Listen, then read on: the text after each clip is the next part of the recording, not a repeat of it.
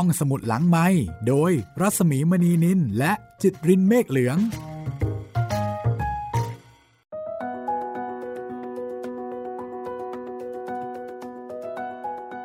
สวัสดีค่ะ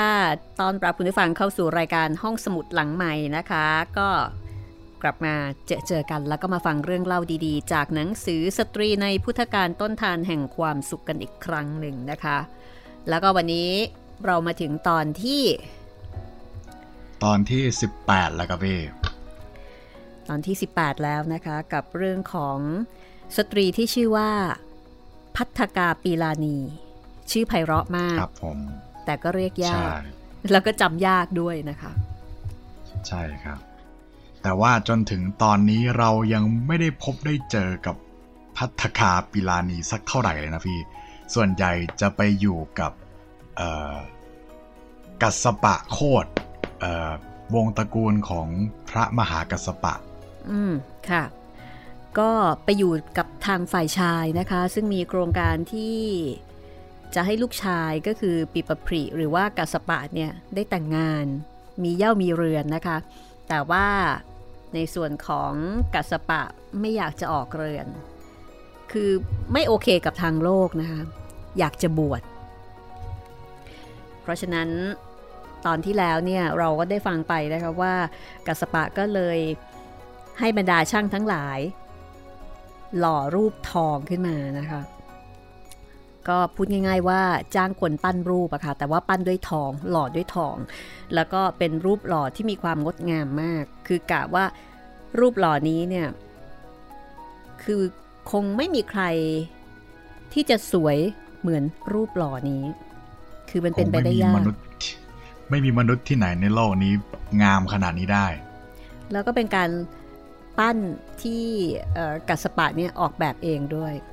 คือเรียกว่ากำกับทุกรายละเอียดเลยทีเดียว แล้วก็มาบอกพ่อกับแม่เฉพาะบอกว่าใช่ไหมบอกว่าเอ้ยแต่งก็ได้ แต่ต้องให้เหมือนกับรูปปั้นนี้นะ ถ้าไม่เหมือนไม่ไม่แต่งเอาอ่าอ่าแล้วก็ยังมีคุณสมบัตินู่นนี่นั่นอีกนะคะ ซึ่งดูแล้วครับเนี่ยไม่น่าจะเป็นไปได้ แต่เอ่อต้อง ขอบคุณทีม casting ของเราพี่ทีมแมวมอง แก๊งเอ่อแก๊งพราหมณ์ทั้ง 8 ที่โอ้โหไปควานหามาจนได้ เรียกว่าแทบจะพลิกแผ่นดินกันเลยทีเดียว เขาก็มีวิธีการที่ดีนะ คือตอนครับแรกเนี่ยเอ่อใช้วิธี casting โดยการเหมือนใช้วิธีแมวมองก็แล้วกัน คือไปตามหาครับคือ 8 คนเนี่ย รู้ว่ารูปปั้นนี่มีลักษณะยังไง ก็ไปตามหาคนที่หน้าเหมือน แต่ดูไปดูมา เอ๊ะวิธีนี้นี่ไม่น่าจะ work นะคะ อย่ากระนั้นอยากกระนั้นเลย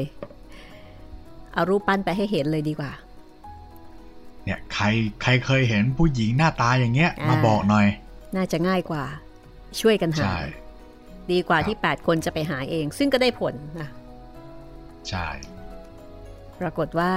ก็มีบรรดาสาวใช้ของพัฒกาปิลานีนี่แหละบอกว่า โอ้ยอันเนี้ยเหรอ ใช่เลย นายของข้าเลย หน้าตาเป็นแบบนี้เลย เหมือนเปียบ และที่สำคัญมีแสงเรืองรองออกจากร่างกายด้วยนะคะ ประมาณว่าถ้าอยู่ในครับที่มืด แล้วก็ไม่ห่างไกลกันเกินไปเนี่ย ไม่ต้องจุดไฟเลย มีไฟในตัว glow in the dark glow in the dark ครับขนาดนั้นเลยทีเดียว ครับอ่าวันนี้ถึงตอนอ่านจดหมายใช่ไหมคุณจิตริน ใช่ครับ พราหมณ์ทั้ง 8 ก็ส่งจดหมายไปรายงานสถานการณ์ที่เอ่อพราหมณ์ทุกคนได้พบได้เห็น ก็เหมือนส่งข่าวแหละครับพี่ อือหือส่งข่าวด้วยความว่าแบบดีใจว่าภารกิจสำเร็จใช่แล้ว เจอแล้วคนนี้เลย อืมเดี๋ยววันนี้เราจะมาอ่านจดหมายกันนะคะ จดหมายของครับพราหมณ์ทั้ง 8 ที่ส่งไปหากบิลพราหมณ์ ซึ่งเป็นพ่อของกัสสปะค่ะ และนี่ก็คือเรื่องราวของพัฒกาปิลานีนะคะ ซึ่งเป็นสตรี นางที่ 10 ในหนังสือสตรีในพุทธการต้นทานแห่งความสุข เรียบเรียงโดยอาทิตย์ยามเช้าค่ะ ซึ่งคุณผู้ฟังถ้าเกิดว่าสนใจนะคะ สามารถจะจับจองเป็นเจ้าของได้ ไปที่เพจ สตรีในพุทธการต้นทานแห่งความสุขนะคะ แล้วก็สอบถามรายละเอียดที่นั่นได้เลยค่ะ อันนี้เป็นหนังสือการกุศลนะคะ แล้วก็เป็นหนังสือปกแข็งที่สนุกสนานเนื้อหาดี แล้วก็สวยงามมากค่ะอาคุณจิตรินพร้อมหรือยังคะ พร้อมครับพี่ ถ้าอย่างนั้นนะคะ คุณผู้ฟังค่ะเดี๋ยวเราไปฟังจดหมายของพรามทั้ง 8 เลยกันละกันนะคะ ว่าเขาจะดีอกดีใจสักแค่ไหน ในการที่ภารกิจของเขาเนี่ย มันได้สำเร็จเสร็จสิ้นลงแล้วนะคะ และนี่คือจดหมายของเขาค่ะ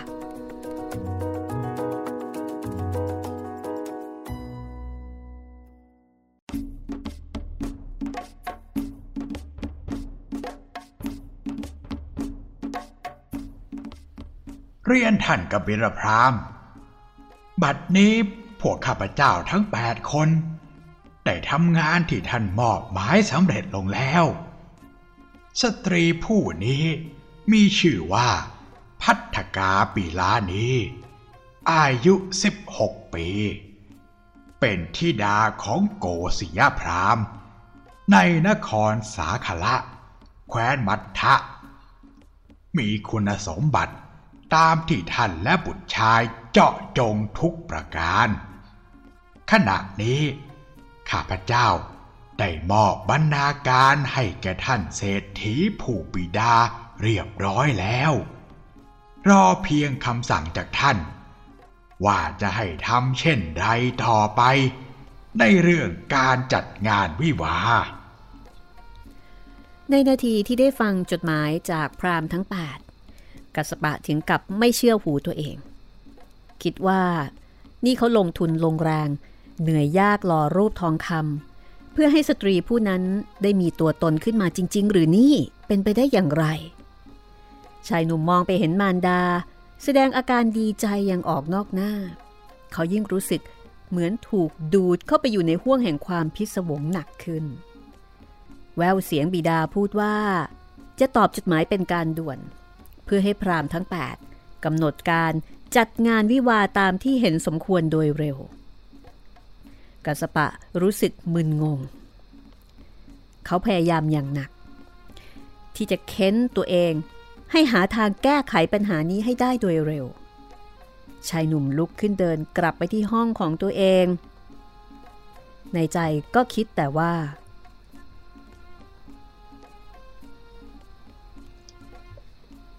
นางมีชื่อว่าอะไรนาะเมื่อนึกชื่อของนางได้แล้ว เขาก็ลงมือเขียนจดหมาย บอกกับตัวเองว่า ทุกอย่างต้องจัดการโดยด่วนที่สุด เขาเขียนจดหมายถึงพัฒกาปีลานี และตั้งใจว่าจะรีบส่งจดหมายไปถึงเมืองสาคาระ ก่อนที่บิดาของเขาจะส่งจดหมายไปถึงครอบครัวของนางเกี่ยวกับเรื่องของงานวิวา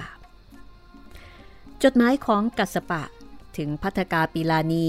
ที่จงใจตัดหน้าจดหมายของบิดาตัวเองนั้น มีใจความดังนี้ ถึงพัฒกาปิลานี ขอเธออย่าได้ปรงใจจะแต่งงานกับข้าพเจ้าเลย จงหาคู่ครองที่มีคุณสมบัติเหมาะสมกับเธอเถิด เพราะข้าพเจ้าตั้งใจจะออกบรรพชา เธอจะได้เสียเวลา เพราะข้าพเจ้าเลย จากนั้นก็ลงชื่อปิปพิริกัสปะโคดแล้วก็ให้คนรับใช้ ลอบนำจดหมายไปส่ง เน้นย้ำว่าต้องส่งให้ถึงมือของบุตรสาวโกศิยะพรามณสาครนครให้ได้ กัสปะมั่นใจว่าสตรีใดก็ตาม หากได้รับจดหมายที่มีข้อความอย่างที่เขาเขียน คงไม่มีวันยอมแต่งงานกับผู้ชายคนนั้นอย่างแน่นอนข้างฝ่ายพัฒกาปีลานี เมื่อรู้ว่า บิดาตกลงใจยกตนให้แต่งงานกับบุตรของมหาเศรษฐีในกรุงราชครึเธอเองก็รู้สึกทุกข์ใจเป็นอย่างยิ่ง เธอเก็บตัวอยู่แต่ในห้อง เฝ้าครุ่นคิดว่า ตั้งแต่เกิดมา ความปรารถนาที่จะมีชีวิตครอบครัวเยี่ยงสตรีทั่วไปนั้น ไม่เคยบังเกิดขึ้นในใจเลย ทั้งไม่เคยหมกมุ่นอยู่กับความงามของตน ความงามที่ใครๆ พากันชื่นชมให้คุณค่า กระทั่งทรัพย์สมบัติรอบกาย พัฒกาเปลานีก็มีได้มีความใหญ่ดี นางเพียงอยากดำเนินชีวิตอยู่กับพ่อและก็แม่ไปเช่นนี้ จนกว่าวันหนึ่ง เมื่อมีความพร้อม เธอตั้งใจจะออกบวชใช่แล้ว จิตใจของเธอฝักใฝ่อยู่กับเรื่องของการออกบวชเพียงแต่ไม่เคยพูดออกมาให้ใครได้ฟังเท่านั้น แต่แล้วเหตุการณ์ที่ไม่คาดฝันนี่ ก็เกิดขึ้นอย่างรวดเร็ว จนเธอตั้งตัวแทบไม่ทัน พัฒกาปีลานีเรียกพี่เลี้ยงคนสนิทให้เข้ามาหา พูดความในใจให้ฟัง ถามไถ่จนแน่ชัด ว่าผู้ชายคนที่เขียนจดหมายมานี้คือใคร ชื่อเสียงเรียงนามว่าอะไร และจากนั้นเธอก็เริ่มต้นลงมือเขียนจดหมาย ท่านปีประพริมานพขอท่านจงได้หาคู่ครองซึ่งเป็นหญิงที่ท่านพึงพอใจเถิด เพราะว่าข้าพเจ้านั้นไม่ปรารถนาจะแต่งงานกับผู้ใด เมื่อถึงเวลาแล้วข้าพเจ้าจะออกบวชอย่างแน่นอน ท่านอย่าต้องมาเสียใจในภายหลังเพราะข้าพเจ้าเลย นี่คือใจความจดหมายของพัฒกาปีลานี พอเขียนจบแล้ว เธอก็อ้อนวอนพี่เลี้ยง ให้นำจดหมายดังกล่าว ไปส่งให้ถึงมือของบุตรเศรษฐีที่กรุงราชคฤห์ยิงพี่เลี้ยงของพัฒกาปีลานีมีความกังวลมาก กลัวว่าโกศิยะพราหมณ์ผู้เป็นนายนี่จะจับได้ อีกทั้งลึกลงไปในใจนั้น นางเห็นด้วย ที่พัฒกาปีลานีจะได้แต่งงานออกเรือน เช่นหญิงสาวผู้มีสกุลทั่วไป และเท่าที่เธอได้ฟังมา ชายผู้นี้ก็เป็นผู้ที่เหมาะสมที่สุดแล้ว ทั้งชาติตระกูลและก็ทรัพย์สมบัติ นี่เป็นประเพณีในการดำเนินชีวิตของหญิงสาวทุกคนทำไมคุณหนูของนางจึงมีความคิดเช่นนี้ น่าเสียดายความงามล้ำที่จะร่วงโรยสูญสลายไปโดยเปล่าประโยชน์ หญิงพี่เลี้ยงคิดเช่นนั้น เพราะไม่รู้ว่า ความเป็นไปของชีวิตนั้น ในบางครั้งมันก็ถูกกำหนดเอาไว้แล้ว ด้วยลีลาและจังหวะที่เฉพาะเจาะจงของมันเอง คนรับใช้หนุ่มจากหมู่บ้านมหาติถะแล้วก็พี่เลี้ยงสาวจากนครสาคระ ต่างคนต่างถือจดหมายของนายตน แล้วมาพบกันด้วยความบังเอิญในระหว่างการเดินทาง และต่างชอบพอซึ่งกันและกัน จดหมาย จึงถูกเปิดออกด้วยความสงสัยใคร่รู้ และเป็นที่มาของการสมคบคิดแล้วแปลงสารเสียใหม่ การแปลงสารใหม่นั้น ก็เป็นไปในทิศทางตรงกันข้าม เนื้อหาของจดหมายถูกแปลงใหม่ว่า รู้สึกยินดีมากที่เราจะได้แต่งงานกัน รู้สึกยินดีมาก ที่เรา จะได้แต่งงานกัน จดหมายถูกแปลงสารเรียบร้อยทั้งสองฝ่าย ดังนั้นเมื่อจดหมายฉบับที่ถูกแปลงแล้วเมื่อถึงมือชายหนุ่มและหญิงสาว ทั้งสองฝ่ายก็ถึงกับอึง้ง ในส่วนของกัสปะ เมื่อเขาเปิดจดหมายออกอ่าน เขาถึงกับนิ่งอึ้งไป เขาคิดไม่ออกว่า สตรีที่จะมาเป็นเจ้าสาวของตนนั้น เป็นคนเช่นไรกันแน่ เขาก้มหน้าลง เหมือนคนที่พบกับทางตันของชีวิต สักพักใหญ่ จึงลุกขึ้น แล้วก็เดินไปที่หน้าต่าง มองไปยังดวงดาวบนท้องฟ้า ธรรมชาติทำให้ใจของเขาค่อยๆสงบลงถ้อยคำในจดหมายผุดขึ้นในห้วงคำหนึ่ง สตรีผู้ซึ่งเขาไม่เคยพบหน้า เขียนจดหมายแสดงความยินดีที่จะได้แต่งงานกับเขา นั่นหมายความว่าอะไร จริงอยู่ที่เขารู้สึกผิดหวัง และไม่พอใจ แต่คิดอีกทีนั่นย่อมหมายความว่า นางไว้วางใจที่จะฝากชีวิตทั้งหมดไว้กับเขาใช่หรือไม่ ถ้าหากเขาจะเห็นแต่ประโยชน์เฉพาะตน และดันทุรังที่จะตัดสายใยแห่งมิตรไมตรีที่นางหยิบยื่นมาให้ทิ้งไป ก็เท่ากับว่า เขาได้ผลักภาระแห่งความผิดหวัง ความเจ็บปวด ไปให้บิดามารดา รวมทั้งนางผู้เป็นเจ้าของจดหมายเพียงฝ่ายเดียว และหากเป็นเช่นนี้ เขาก็จะกลายเป็นคนที่น่ารังเกียจ ไม่สมควรได้รับความนับถือจากใคร แม้แต่ตัวของเขาเอง กัสปะมีความเห็นว่า หรือนี่เห็นทีจะเป็นชะตากรรมที่เขาต้องน้อมรับเสียแล้วกระมัง สำหรับพัฒกาปีลานี จดหมายที่ได้รับทำให้นางรู้สึกหมดหวัง ยิ่งคิดว่า นางจะต้องจากบ้านเกิดและมารดาบิดาไป ก็ยิ่งรู้สึกโศกเศร้า แล้วก็กังวลสารพัดว่าผู้คนในบ้านใหม่ จะมีความเมตตาให้กับเธอบ้างหรือไม่บ่าวไพรจะอ่อนน้อมหรือว่ากระด้างกระเดื่อง ชีวิตจะต้องประสบพบเจอกับอะไรบ้าง ความจริงแล้ว กัสปะและพัฒกาปีลานี ไม่ได้รู้เลยว่า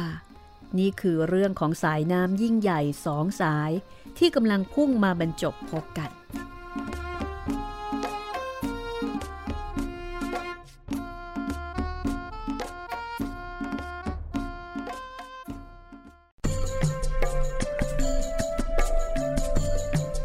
ในที่สุด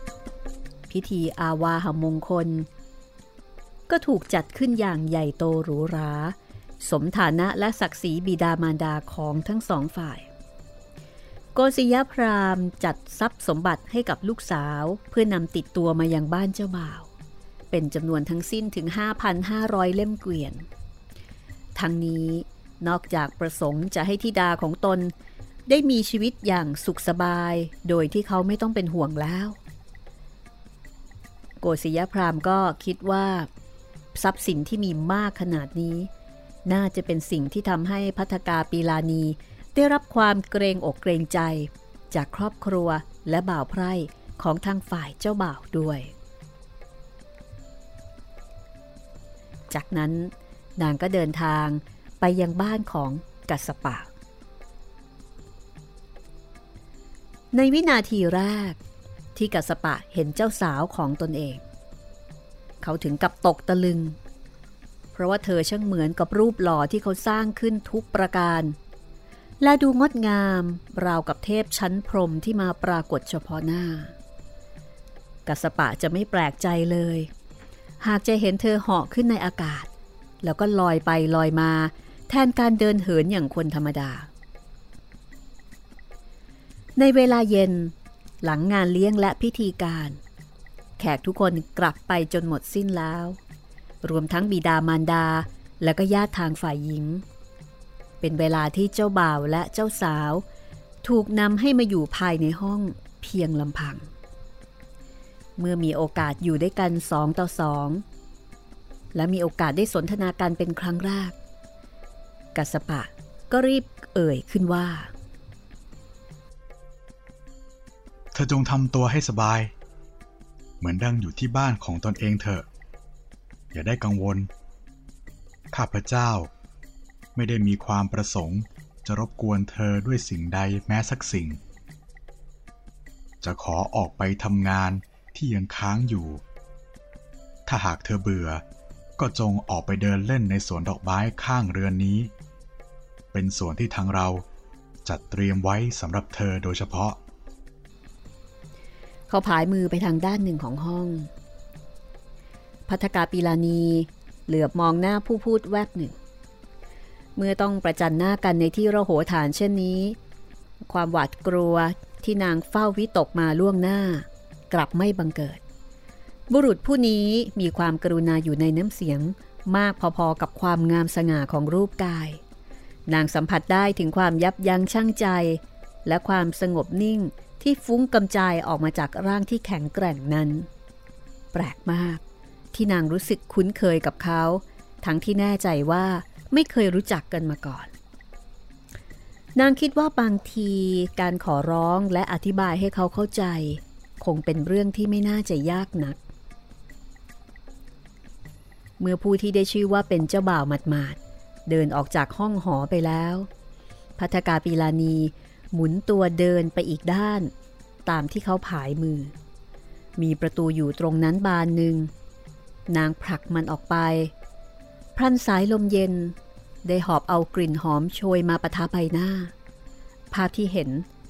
ทำให้เธอรู้สึกตื่นตาตื่นใจ มีสวนดอกไม้ขนาดใหญ่อยู่ตรงนั้น ตั้งอยู่ตรงกลางระหว่างผนังสูงสองด้านของตัวบ้าน และดูคล้ายหุบเขาเขียวขจี ที่ขนาบด้วยภูเขาสองลูก โต๊ะและมานั่งถูกตั้งอยู่ในมุมหนึ่ง มีแผ่นหินเล็กๆ วางเรียงรายเป็นทางเดิน ดอกไม้นานาพันธุ์กำลังเบ่งบาน ฝูงผีเสื้อบินว่อนอยู่เหนือดอกไม้ สูงขึ้นไปเป็นแผ่นฟ้าสีคราม ดวงตะวันหลบอยู่อีกด้านของหลังคาบ้าน หญิงสาวหย่อนกายลงนั่ง รอบกายมีแต่ความสงบเงียบ ความรู้สึกของพัฒกาปีลานีตอนนี้ไม่ต่างจากเด็กน้อยไกลบ้าน ที่ได้รับการปลอบประโลมด้วยอ้อมกอดอันพึงใจ เธอนั่งอยู่ตรงนั้นเป็นเวลานาน จนตะวันใกล้จะลับฟ้าจึงได้ลุกขึ้น ครีสบายที่ห่มกายให้แผ่ออก แล้วบรรจงเก็บดอกไม้หลากชนิด วางลงในห่อสบายนั่น และเมื่อกัสปะ กลับเข้ามาในห้องนั้นอีกครั้ง ก็เป็นเวลาดึกมากแล้ว แต่เขาก็พบว่า เจ้าสาวของเขายังไม่เข้านอน นางนั่งอยู่อย่างสงบ เหมือนรอคอยการกลับมาของเขา เจ้าของบ้านกลายเป็นฝ่ายเก้กัง เหมือนทำตัวไม่ถูก พัฒกาปีลานีจึงเอ่ยทักทายขึ้นก่อนว่า ขอเชิญท่านนั่งก่อน ข้าพเจ้ามีเรื่องที่ต้องการจะพูดกับท่าน เมื่อกัสปาดนั่งลงเรียบร้อยตามคำเชิญ พัฒกาปีลานีก็เริ่มต้นพูด เป็นการพูดง่ายๆ แบบธรรมดาธรรมดานางเล่าให้เขาฟังถึงความประทับใจในวัยเด็ก เมื่อได้เห็นนักบวชเป็นครั้งแรกในชีวิต ภาพนั้นฝังอยู่ในจิตใจไม่จางคลายจนโต พัฒกาปีลานี ปรารถนาที่จะใช้ชีวิตพรหมจรรย์เช่นนั้น แล้วก็เฝ้ารอคอยวันเวลาที่เหมาะสม เพื่อที่จะได้ออกบวช นางกล่าวถึงจดหมายที่ลงมือเขียนถึงเขา พูดถึงความรู้สึกหมดหวัง เมื่อได้อ่านจดหมายที่เขาตอบกลับมา ว่ายินดีที่จะได้แต่งงาน วันนี้เธอจึงตัดสินใจที่จะพูดอีกครั้ง เพื่อยืนยันถึงจุดมุ่งหมายที่แท้จริงของชีวิต แล้วก็หวังว่า เขาจะเมตตาและมีความเข้าใจในตัวเธอบ้าง พระหนุ่มกัสปะ นิ่งฟังพัฒกาปีลานีพูดจนจบ โดยไม่ขัดจังหวะพัฒกาปีลานีเห็นเขายิ้ม นับเป็นครั้งแรกที่นางเห็นเขายิ้ม และจากนั้น เขาก็เริ่มเล่าเรื่องของตนเองบ้าง นับตั้งแต่การที่ถูกมารดา รบเร้าอ้อนวอน การไตร่ตรอง และการได้ยินเสียงหัวใจของตนเอง ไปจนถึงเรื่องรูปหล่อ และการลงมือเขียนจดหมาย ในขณะที่พัฒกาปีลานีฟังกัสปะพูด ดวงตาของเธอทอประกาย อุทานในใจว่า ฉันเป็นเรื่องที่เหลือเชื่อเหลือเกิน และเมื่อเขาพูดจบ นางก็ถึงกับยิ้มออกมาเช่นกัน ทั้งคู่หัวเราะ เมื่อรู้ว่า ทั้งสองฝ่ายถูกปลอมแปลงจดหมาย แทนที่จะโกรธ ต่างก็คิดว่าเป็นเรื่องที่ดี เพราะเหตุนี้จึงทำให้ได้แต่งงานกัน หากต้องแต่งไปกับคนอื่น ทุกอย่าง คงจะเป็นเรื่องยุ่งยากมากอย่างแน่นอน พัฒกาปิลานียกมือขึ้นพนม แล้วก็พูดกับชายหนุ่มผู้ที่ได้ชื่อว่าเป็นสามีว่า วันนี้ ข้าพเจ้าเก็บดอกไม้ในสวนมามาก ขอให้เราตั้งจิตอธิษฐานร่วมกัน ที่จะรักษาพรหมจรรย์ของเราให้บริสุทธิ์ผุดพองตลอดไป ข้าพเจ้าจะนำดอกไม้ มาวางขั้นไว้บนที่นอน เพื่อเป็นเครื่องพิสูจน์ หากเราทั้งคู่กล่าวคำจริง เมื่อตื่นขึ้นมา ขอให้ดอกไม้ของเรา จงคงความสดชื่น ไม่เหี่ยวเฉาโรยรา นี่คือคำอธิษฐานของพัฒกาปีลานี ในขณะที่พราหมณ์หนุ่มกัสปะก็พนมมือกล่าวต่อไปว่า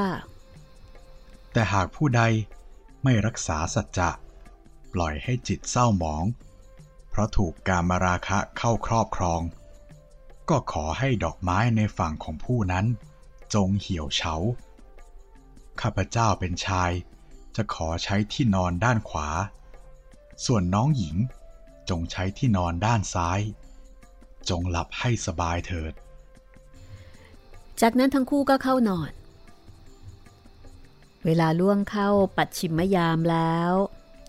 ปัดชิมยามหมายถึงยามสุดท้าย ก็คือช่วงเวลาประมาณตีสองถึงหกโมง แต่กัสปะ ก็ยังนอนไม่หลับ เขาไม่ได้หลับแม้แต่งีบเดียว จะพลิกจะขยับ ก็เกรงจะเป็นการรบกวนอีกฝ่าย ในที่สุด เขาค่อยๆ ชันกายลุกขึ้นนั่ง เป็นการขยับขยื่นที่พยายามให้เบาที่สุดในชีวิต ในขณะที่เขาลุกขึ้นนั่ง เขาก็พบว่า ห้องทั้งห้องในขณะนั้น สว่างเรืองรองด้วยแสงนวลสบายตา ประทีปถูกดับไปนานแล้วทว่าความสว่างนี้เป็นแสงเรื่อเรืองที่แผ่ออกมาจากกายของสตรี ผู้ซึ่งนอนอยู่ใกล้เขาเพียงแค่ดอกไม้ขั้น ร่างที่นอนทอดยาวนั้น งดงามประหนึ่งผลงานของมหาเทพ ที่บังเอิญร่วงหล่นลงมาจากสวรรค์ และดูสงบสำรวม ราวกับว่า รัศมีนวลกระจ่างที่เปล่งออกมานั้น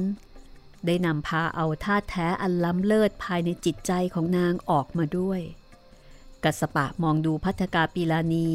แล้วบังเกิดความตื้นตันชายหนุ่มตกอยู่ในชั่วขณะของความรู้สึกที่อธิบายไม่ถูก เขาลุกขึ้นเดินไปที่หน้าต่าง ปล่อยดวงจิตให้เป็นหนึ่งเดียวกับธรรมชาติ ผืนฟ้ายามรัติการ และดูกว้างใหญ่ไพศาล หมู่ดาวระยิบระยับเรียงราย ลมเย็นหอบความหอมจากสวนดอกไม้ แล้วก็ส่งกลิ่นกำจายไปทั่วห้อง นี่เป็นครั้งแรกที่เขาไม่ได้นอนคนเดียว พักเอาไว้ตรงนี้แป๊บหนึ่งนะคะ แล้วเดี๋ยวกลับมาฟังกันต่อค่ะ กับเรื่องราวของกัสปะและพัทกาปีลานี ซึ่งตอนนี้เข้าใจกันแล้ว ว่าทั้งสองฝ่ายคิดเหมือนกันเลย พักสักครู่ค่ะ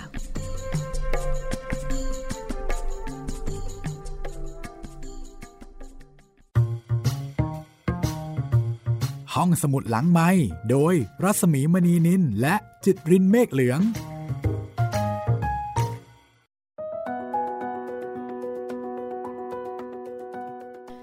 สู่ช่วงที่ 2 นะคะ ของห้องสมุดหลังไมค์ค่ะ กับตอนที่ชื่อว่าภัททกาปิลานี ซึ่งเป็นสตรีในพุทธกาลต้นธารแห่งความสุขนางที่ 10 นะคะ ก็เป็นอันว่าเรื่องของทั้งคู่ก็เหมือนกับจะจบลงแบบ happy ending นะคะ เข้าอกเข้าใจกันเรียบร้อยแล้วว่าคิดเหมือนกันเลย แต่เป็นคู่ที่แปลกหน้าดูนะพี่ ไฟหา ทั้งทั้งที่ทั้งสองรถพระธรรมฝ่ายเนี่ยทั้งคู่ก็ยังไม่เคยแต่งงาน ยังไม่เคยพบกับความผิดหวัง คือยังไม่เคยอกหัก ยังไม่ได้มีความเจ็บช้ำรันทดอะไร แต่ก็ตั้งใจว่าชีวิตนี้ ฉันจะบวช อันนี้ก็ถือได้ว่าเป็นคู่สร้างคู่สมเหมือนกันนะ เพราะอย่างได้น้อยๆเนี่ย ตั้งใจไว้เลยว่า ฉันจะ ฉันจะรักษาพรหมฉันจจะรรบย์วชถึงขนาดนั้นเลยนะคะเอ่อ คนที่อยากจะรักษาพรหมจรรย์อาจจะมีเยอะนะพี่แต่แบบตั้งใจว่าจะถึงขั้นบรรพชาอะไรนี่อาจจะน้อยลงแล้วถ้ารักษาพรหมจรรย์แล้วไม่ไม่บวชนี่จะรักษาไปทำไมคุณจิตรินเยอะก็ไม่รู้เหมือนกันพี่ มันก็มีบางคนแบบ บางคนนะพี่แต่ว่าบคนทั้งคู่เนี่ย ก็ถือได้ว่า โชคดีที่มาเจอกันใช่ไหมเพราะถ้าเกิดว่าอีกฝ่ายไปเจอกับคนอื่น ใช่ ก็คงคุยกันไม่รู้เรื่อง คงลำบาก แล้วก็มีปัญหาแน่นอนนะคะ ครับ เดี๋ยวเรามาติดตามฟังกันต่อค่ะ กับเรื่องราวที่ต้องบอกว่าแปลกมากๆนะคะ ของพัทกาปีลานี แล้วก็ของกัสสปะ ซึ่งในเวลาต่อมาก็คือพระมหากัสสปะ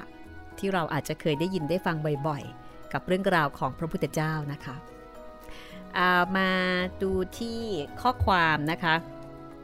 ที่คุณผู้ฟังส่งเข้ามาค่ะ จริงๆ ตอนนี้เนี่ยต้องบอกคุณผู้ฟังนะคะว่าครับยังคงติดต่อพูดคุยแล้วก็ทักทายเข้ามาได้นะคะ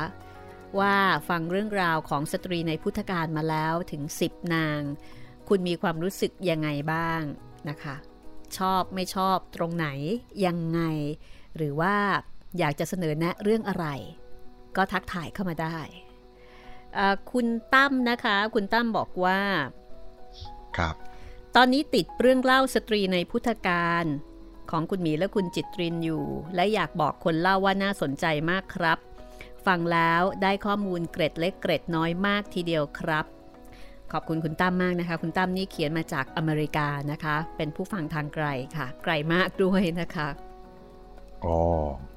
ขอบคุณมากครับ ไกลมากๆครับ รักษาตัวด้วยนะครับคุณตั้มตัวแต่ตอนนี้ เชื่อไหม ของเราตอนนี้เรากลับกับของอเมริกาแล้วนะตอนนี้ครับใช่ใช่ก่อนหน้านี้เนี่ยเวลาที่เราอ่านจดหมายหรือว่าอ่านข้อความของคุณผู้ฟังที่อยู่อเมริกาเนี่ยเราจะรู้สึกเป็นห่วงมากเลยนะ ไม่ว่าจะเป็นคุณน้าสิริวันคุณตั้มแล้วก็ท่านอื่นๆนะคะ มีความรู้สึกว่าคนอเมริกันเนี่ยเสี่ยงมากๆนะคะ เพราะว่าโหเขาติดกันวันหนึ่งเป็นหมื่นเป็นแสนเนาะ ใช่ โอ้โห ติดกันที ยิ่งก็เราติดทั้งปีถ้าเราติดแบบเขานี่นะ โห ไม่นานก็หมดประเทศนะ เคยมีขึ้นสูงถึงวันละสามแสนนะคิดดูแล้วกัน ใช่ครับ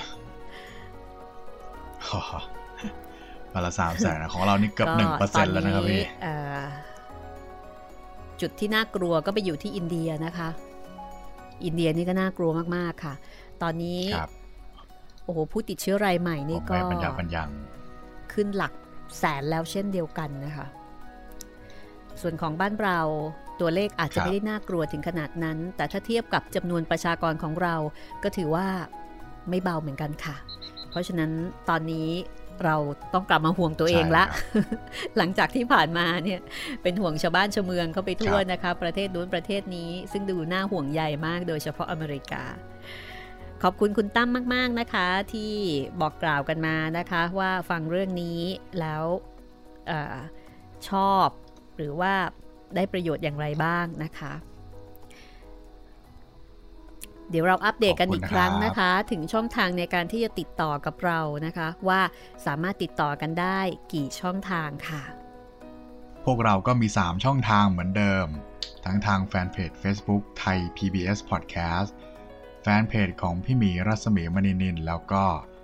ทาง YouTube ก็คอมเมนต์กันมาได้เลยนะครับ คอมเมนต์มาทาง YouTube ต้องเป็น YouTube Channel ของไทย PBS Podcast นะครับ ถ้าเป็นของช่องอื่นนี่ เราก็ไม่อาจจะรับทราบได้เหมือนกันนะครับ ดูดีๆว่าคลิปไหนเป็นห้องสมุดหลังไมค์ของไทย PBS Podcast ค่ะ เพราะว่าห้องสมุดหลังไมค์มีปรากฏในหลาย หลายช anel หลายช่องนะคะ แต่ว่าช่องของไทย PBS มีเพียงแค่หนึ่งเดียวเท่านั้นค่ะ แล้วก็ในช่วงนี้ถ้าซุ้มเสียงของเรานะคะ อาจจะไม่ได้ชัดเป๊ะเหมือนที่ผ่านมา อันนี้ก็ work from home นะคะ ครับผมอีกไม่นานครับ เราจะได้กลับไปสตูดิโอกันแล้วฉันไม่ค่อยแน่ใจในสถานการณ์ แต่ไม่ว่าอย่างไรนะคะ คุณผู้ฟังคะ ถึงจะ work from home ก็ยังคงมีห้องสมุดหลังใหม่ให้คุณได้ใช้บริการเหมือนเดิมละนะคะ แล้วก็สตรีในพุทธการต้นทานแห่งความสุขก็เหลืออีก 4 ท่านหรือว่า 4 นาง หลังจากนี้ค่ะ จะเป็นเรื่องที่สายผีเขารอคอยนะ อ๋อ ใช่แล้ว ทุกคนต่างจับจ้องแล้วล่ะ ฟังเรื่องของพระกันแล้วนะคะ ก็ลำดับต่อไป ก็เป็นเรื่องของผีกันบ้าง โปรดติดตามนะคะสำหรับวิญญาณอารวาสของออัฏฐจินดาต่อจากนี้ไปนะคะ เอาล่ะตอนนี้เดี๋ยวเรากลับไปที่กัสปะกันก่อน กัสปะและพัทกาปีลานีค่ะ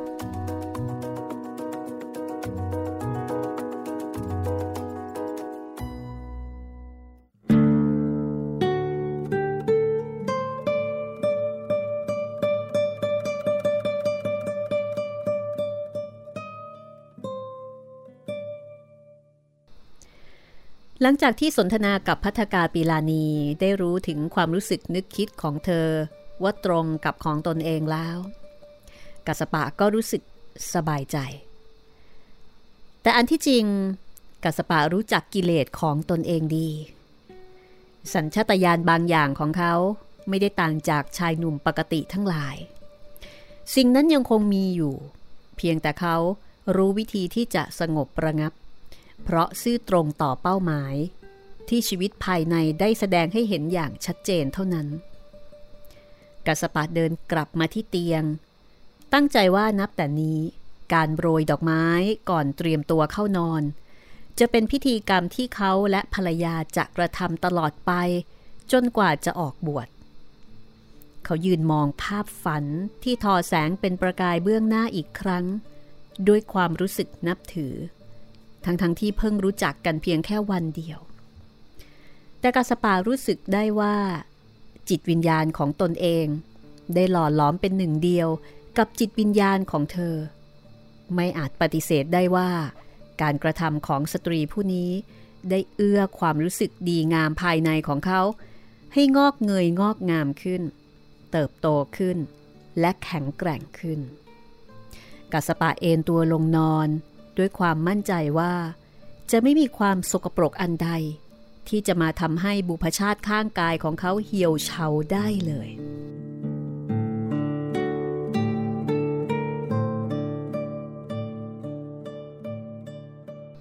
เรื่องราวของกัสปะและพัทกาปิลานี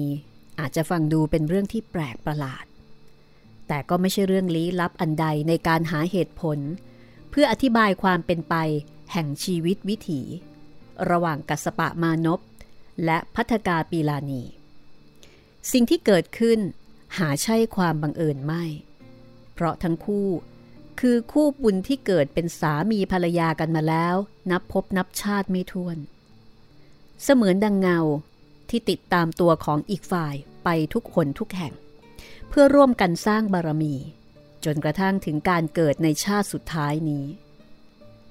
ชีวิตเบื้องปลายของทั้งคู่ จะดำเนินไปสู่จุดหมายของการไม่หวนคืนกลับมาอย่างแน่นอน จะได้รับการยกย่องจากพระพุทธเจ้า ให้อยู่ในตำแหน่งผู้เลิศที่สุด ดังที่ตั้งจิตอธิษฐานไว้ ในระหว่างหนทางอันยาวไกลที่ผ่านมานั้น ท่านทั้งคู่ได้กระทำมหากุศลเอาไว้มากมาย และมีบ้างที่พลังพลาด สร้างอากุศลกรรมให้บังเกิด และต้องรับผลแห่งการกระทำนั้น ย้อนจากพัทรกับนี้ โดยประมาณในหนึ่งแสนกับที่ผ่านมา เป็นสมัยแห่งพระปทุมุตระสัมมาสัมพุทธเจ้า ในยุคนั้น พัทกาปีลานีเกิดในเรือนของผู้มีตระกูลแห่งหงสาวดีนคร เมื่อถึงวัยอันควร นางได้แต่งงานกับวิเทหะเศรษฐี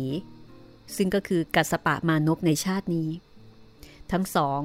เป็นผู้ที่มีความเลื่อมใสในพระพุทธศาสนามาก วันหนึ่ง ได้ฟังพระธรรมเทศนาของพระปทุมุตระพุทธเจ้า ในวันนั้น พระองค์ทรงแต่งตั้งพระมหานิสภะให้เป็นพระมหาสาวก ผู้เลิศกว่าภิกษุทั้งหลายในด้านทรงทุดง วิเทหะเศรษฐีบังเกิดความเลื่อมใสจับจิตจับใจ เขาปรารถนาในตำแหน่งนั้น เช่นเดียวกับภรรยาของเขา ที่วันหนึ่ง ได้ฟังพระธรรมเทศนาแล้ว ได้ยินพระปทุมุตระพุทธเจ้า ทรงแต่งตั้งภิกษุณีรูปหนึ่ง ให้เป็นเลิศกว่าภิกษุณีทั้งหลาย ในด้าน ปุเพนิวาสานุสติญาณนางมีใจปราบปลื้มยินดียิ่ง เกิดความเลื่อมใสศรัทธาในภิกษุณีรูปนั้น และปรารถนาในตำแหน่งนั้นเช่นกัน ทั้งสองสามีภรรยา มีความคิดตรงกันว่า ความต้องการในทรัพย์สมบัติอื่นใดไม่มีเลย นอกจากขอถึงซึ่งความเป็นเลิศ ตามที่จิตแห่งตนได้ตั้งไว้แล้วเท่านั้น ขอความปรารถนาจงบังเกิดขึ้นในสมัยของพระพุทธเจ้าพระองค์ใด ที่จะเสด็จอุบัติในอนาคตการด้วยเถิด นี่คือการตั้งจิตอธิษฐานของทั้งคู่ ในสมัยที่เกิดเป็นวิเทหะเศรษฐี และภรรยาของวิเทหะเศรษฐี เมื่อมีความคิดตรงกันเช่นนี้ ทั้งคู่จึงนำทรัพย์สมบัติมากมาย ออกมากระทำมหาทานติดต่อกันเจ็ดวัน ได้ถวายไตรจีวรแก่พระภิกษุจำนวนนับหมื่นรูป โดยมีพระปทุมุตระพุทธเจ้าทรงเป็นประธาน ต่างกล่าวคำปรารถนาต่อพระองค์ และได้รับการพยากรณ์จากพระองค์ว่า ในเวลาอีกหนึ่งแสนกับนับจากนี้ ทั้งสอง จะได้เป็นสาวกของพระสมณะโคดมพุทธเจ้า และจะบรรลุฐานันดรตามที่จิตตั้งไว้ชอบแล้ว เมื่อพระปทุมุตระเจ้า เสด็จดับขันธปรินิพาน วิเทหะเศรษฐีและภรรยา ได้เป็นหัวเรี่ยวหัวแรง ทั้งในการบริจาคทรัพย์ และการลงมือร่วมกันสร้างพระเจดีย์เจดีย์ซึ่งประดับด้วยทอง แล้วก็เพชรพลอยอันมีค่ามหาศาล เพื่อบรรจุพระบรมอัฐิธาตุของพระพุทธเจ้า จากนั้นทั้งคู่ก็ดำรงชีพอยู่ในคุณธรรมความดีจนตลอดชีวิต เมื่อตายแล้ว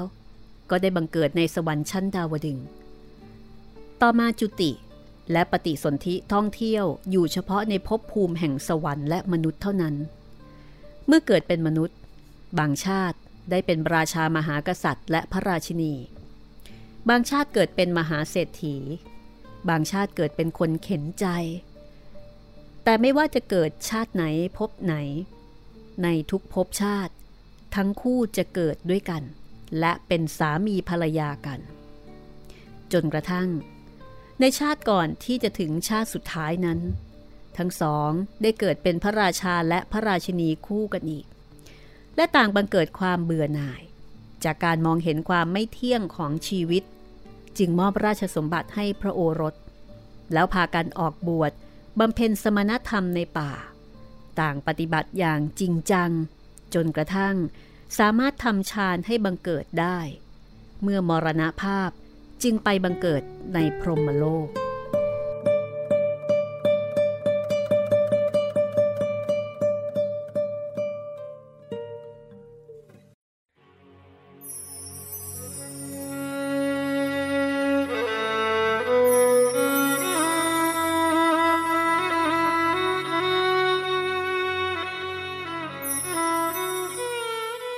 ส่วนในชาติที่เกิดเป็นคนเข็นใจนั้น เป็นชาติที่นับถอยหลังจากพัทรกับนี้ไป 91 กับ ตรงกับพุทธกาลของพระวิปัสสีพุทธเจ้า ในครั้งนั้น วิเทหะเศรษฐี จุติแล้วก็ลงมาเกิดในตระกูลพราหมณ์เก่าแก่ตระกูลหนึ่ง ซึ่งในยุคนั้น พระพุทธเจ้าจะทรงแสดงธรรมเจ็ดปีต่อหนึ่งครั้ง ดังนั้นเมื่อกำหนดการแสดงธรรมของพระพุทธเจ้าเวียนมาถึง ความโกลาหลกึกก้องเป็นอย่างมาก จึงบังเกิดขึ้น ทั้งในหมู่เทวดาและมวลมนุษย์ ที่ต่างทำการเป่าประกาศต่อๆกัน ด้วยความยินดีปรีดา ยินดีว่าจะได้ฟังธรรม ซึ่งเป็นโอกาสอันหาได้ยากยิ่ง พรามและภรรยา เมื่อได้รับทราบข่าวนี้ ทั้งคู่มีความปิติยินดีเป็นล้นพ้น แต่ก็มีเรื่องซึ่งเป็นที่รับรู้กันในหมู่พราหมณ์ว่า สามีภรรยาคู่นี้มีผ้าที่ใช้ห่มกายเพียงผืนเดียว จะไปไหนทีก็ต้องผลัดกันไป แต่ทว่าสิ่งนี้ไม่ใช่ปัญหาของทั้งคู่ เพื่อที่จะได้ฟังธรรมในครั้งนี้ มีการตกลงกันว่า นางพรามณีผู้เป็นภรรยาจะไปฟังธรรมในเวลากลางวัน และจะกลับมาในเวลาเย็น เพื่อส่งผ้าให้สามีใช้ห่มไปฟังธรรมในเวลากลางคืน เย็นนั้น หลังจากที่ห่มผ้าเรียบร้อยแล้ว ฝ่ายพราหมณ์สามี ได้มานั่งอยู่ท่ามกลาง ฝูงชน ณเขมะมิคทายวัน ขณะที่ฟังธรรม ความปิติซาบซึ้งในรถพระธรรม ได้แผ่ซ่านไปทั่ว เขาปรารถนาจะถวายผ้าห่มเพียงผืนเดียวนี้ แก่พระพุทธเจ้า แต่แล้วเขาก็ต้องฉุกคิดขึ้นมา ว่าถ้าทำเช่นนั้น นางพรามณีผู้เป็นภรรยา ก็ไม่สามารถที่จะออกไปนอกเรือนได้ เพราะมีผ้าอยู่แค่ผืนเดียว เขาจึงฟังธรรมต่อไป จนถึงเวลาดึกความปิติซาบซึ้งในรถพระธรรมได้บังเกิดขึ้นอีก พร้อมกับความรู้สึก ที่อยากจะถวายผ้า แด่พระวิปัสสีพุทธเจ้า แต่ความคิดนั้นก็ถูกความหวงแหนฉุดรั้งตัดรอนไปอีกรอบเมื่อนึกถึงภรรยาล่วงเข้าปัจฉิมยาม คราวนี้ความปิติได้พุ่งขึ้นจนถึงขีดสุด หนนี้เขาตัดสินใจว่า ตนและภรรยาจะมีพ่อห่มอยู่หรือไม่ก็ตาม แต่เขาจะขอทำกุศล ด้วยการถวายผ้าชิ้นนี้แด่พระวิปัสสีพุทธเจ้า คิดดังนี้แล้ว เขาค่อยๆดึงผ้าห่มออกมาจากกาย บรรจงพับอย่างเรียบร้อย ครานเข้าไปวางผ้า ลงแทบเบื้องพระยุคลบาทของพระพุทธเจ้า ความปิติท่วมท้นใจทำให้เขาเปล่งวาจาขึ้นมาสามครั้งด้วยเสียงอันดังว่า ชิตังเม อันแปลว่าเราชนะแล้ว เป็นชัยชนะที่มีความหมายลึกซึ้งเฉพาะตน ว่าสามารถเอาชนะกิเลส คือความตรณีของตนได้แล้ว ในครั้งนั้น พระเจ้าพันธุมราช ประทับร่วมฟังธรรมอยู่ณที่นั้นด้วยทรงใคร่ครวญว่า พรามผู้นี้ รู้จักกระทำในสิ่งที่สมควรกระทำต่อพระพุทธเจ้ายิ่งกว่าตัวเราเสียอีก จากนั้น พระเจ้าพันธุมราชก็ส่งให้เจ้าหน้าที่นำผ้ามาพระราชทานแก่พรามถึง 32 คู่ แต่พรามขอรับไว้เพียงแค่สองคู่ เขาตั้งใจจะนำไปมอบให้ภรรยาคู่หนึ่ง แล้วก็เก็บเอาไว้ใช้เองคู่หนึ่ง แล้วก็คิดว่าเพียงแค่นี้ก็มากมายเพียงพอสำหรับเขาแล้ว นอกนั้นเขาขอถวายแด่พระวิปัสสีพุทธเจ้าทั้งหมด การกระทำเช่นนี้ ยิ่งทำให้พระราชา ทรงมีความเมตตาต่อเขามากยิ่งขึ้น เมื่อกลับถึงบ้าน พรามสามีก็เล่าเรื่องให้ผู้เป็นภรรยาฟัง นางพรามณีผู้เป็นภรรยาก็มีความปราบปลื้มยินดี ต่อการทำกุศลในครั้งนี้ของสามีมาก วันหนึ่งในฤดูหนาว พระราชาเสด็จไปฟังธรรมทรงพบพรามหนุ่มณที่นั้น ด้วยพระไทยกรุณา ส่งมอบผ้าแดงที่มีราคาแพงถึงหนึ่งพันกหาปณะให้กับเขา แล้วก็ตรัสสั่งว่า ต่อแต่นี้พ่อพรามจงห่มผ้าผืนนี้มาฟังธรรมนะ ร่างกายของเรามีความเสื่อมสลายลงไปทุกวัน จะเป็นกุศลยิ่งกว่า หากนำผ้าผืนนี้ ถวายขึ้นเป็นเพดาน เหนือที่บรรทมของพระวิปัสสีพุทธเจ้า นี่คือความคิดของพรามหนุ่ม แม้ว่าจะได้รับผ้าที่พระราชาพระราชทานให้ก็ตาม เช้าวันหนึ่ง พระราชาเสด็จไปเข้าเฝ้าพระพุทธเจ้าในพระคันธกุดีของพระองค์ ทอดพระเนตรเห็นผ้าผืนนั้นก็ทรงจำได้ เวลานั้น พระพุทธรัศมีได้แผ่ขึ้นกระทบกับผืนผ้า บังเกิดประกายงดงาม และดูเรืองรองยิ่งนัก พระราชาทรงมีความประทับพระราชาหรือไทย บังเกิดความเลื่อมใสในตัวพราหมณ์ ขณะนั้นทรงได้ยินพระสุรเสียงของพระพุทธเจ้าตรัสขึ้นว่า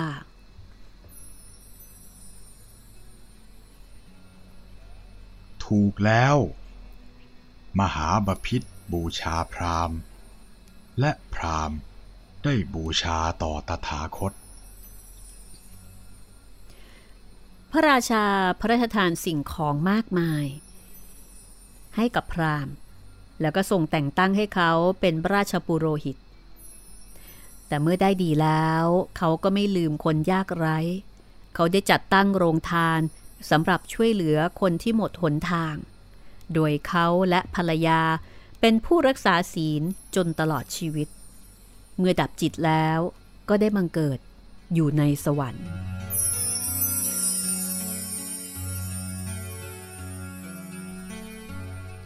เราจะพักเรื่องราวของอพัฒกาปิลานี แล้วก็กัสปะมานพเอาไว้เพียงแค่นี้ก่อนก็แล้วกันนะคะ ยังมีเรื่องราวของทั้งคู่อีกมากมาย ซึ่งแสดงให้เห็นว่าเป็นคู่สร้างคู่สมกันอย่างแท้จริง เดี๋ยวจะมีการพูดถึงอดีตชาตินะคะของทั้งคู่ ในสมัยที่เกิดมาในตระกูลเศรษฐีไม่ได้เกิดมาเป็นคนยากจนเข็นใจ เหมือนชาติที่ผ่านมานะคะที่มีผ้าห่มเพียงแค่ผืนเดียว อันนี้ถือว่าจนจริง ๆ เลยนะคุณจิตรินต้อง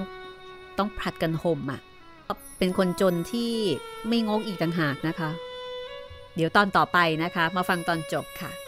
กับเรื่องราวของพัทกาปีลานี แล้วก็กัสปะมานพนะคะ คู่สร้างคู่สมกันอย่างแท้จริงเลยค่ะ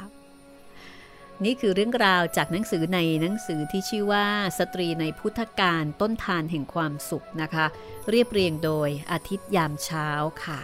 ก็เป็นหนังสือการกุศลนะคะ ราคาเล่มละ 590 บาท เนื้อหาสนุกมากค่ะ แล้วก็มีเกร็ดความรู้เกี่ยวกับอินเดียในสมัยพุทธกาลเนี่ยหลายเรื่องเลยทีเดียว ก็ท่านใดสนใจติดต่อไปได้นะคะ ที่เพจสตรีในพุทธการต้นทานแห่งความสุขค่ะวันนี้คุณจิตรินมีอะไรอยากจะฝากทิ้งท้ายเอาไว้ไหมคะ ก็สำหรับช่องทางการรับฟังแล้วกันนะครับพี่ เผื่อว่าใครจะเป็นสมาชิกใหม่ของห้องสมุดหลังใหม่ ก็ สำหรับรายการของเรานะครับ ก็รับฟังกันได้หลากหลายช่องทาง ทั้งทางเว็บไซต์ไทย PBS podcast com แอปพลิเคชันไทย PBS podcast แล้วก็แอปพลิเคชัน podcast อื่นๆนะครับ ไม่ว่าจะเป็นของ Google Podcast Spotify YouTube Podbean แล้วก็ต้องดูดีๆนะครับ ของทุกเจ้าต้องเป็น ของไทย PBS Podcast นะครับ ถ้าเป็นเจ้าอื่นก็ไม่ใช่ของเรานะครับ ใช่ ไม่ถึงนะคะ ไม่เจอกันค่ะ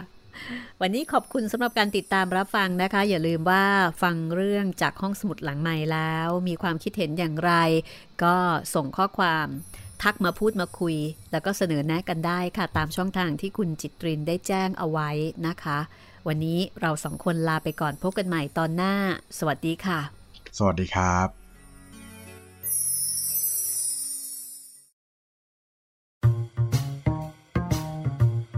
ห้องสมุดหลังไม้โดยรัสมีมณีนินและจิตรินเมฆเหลือง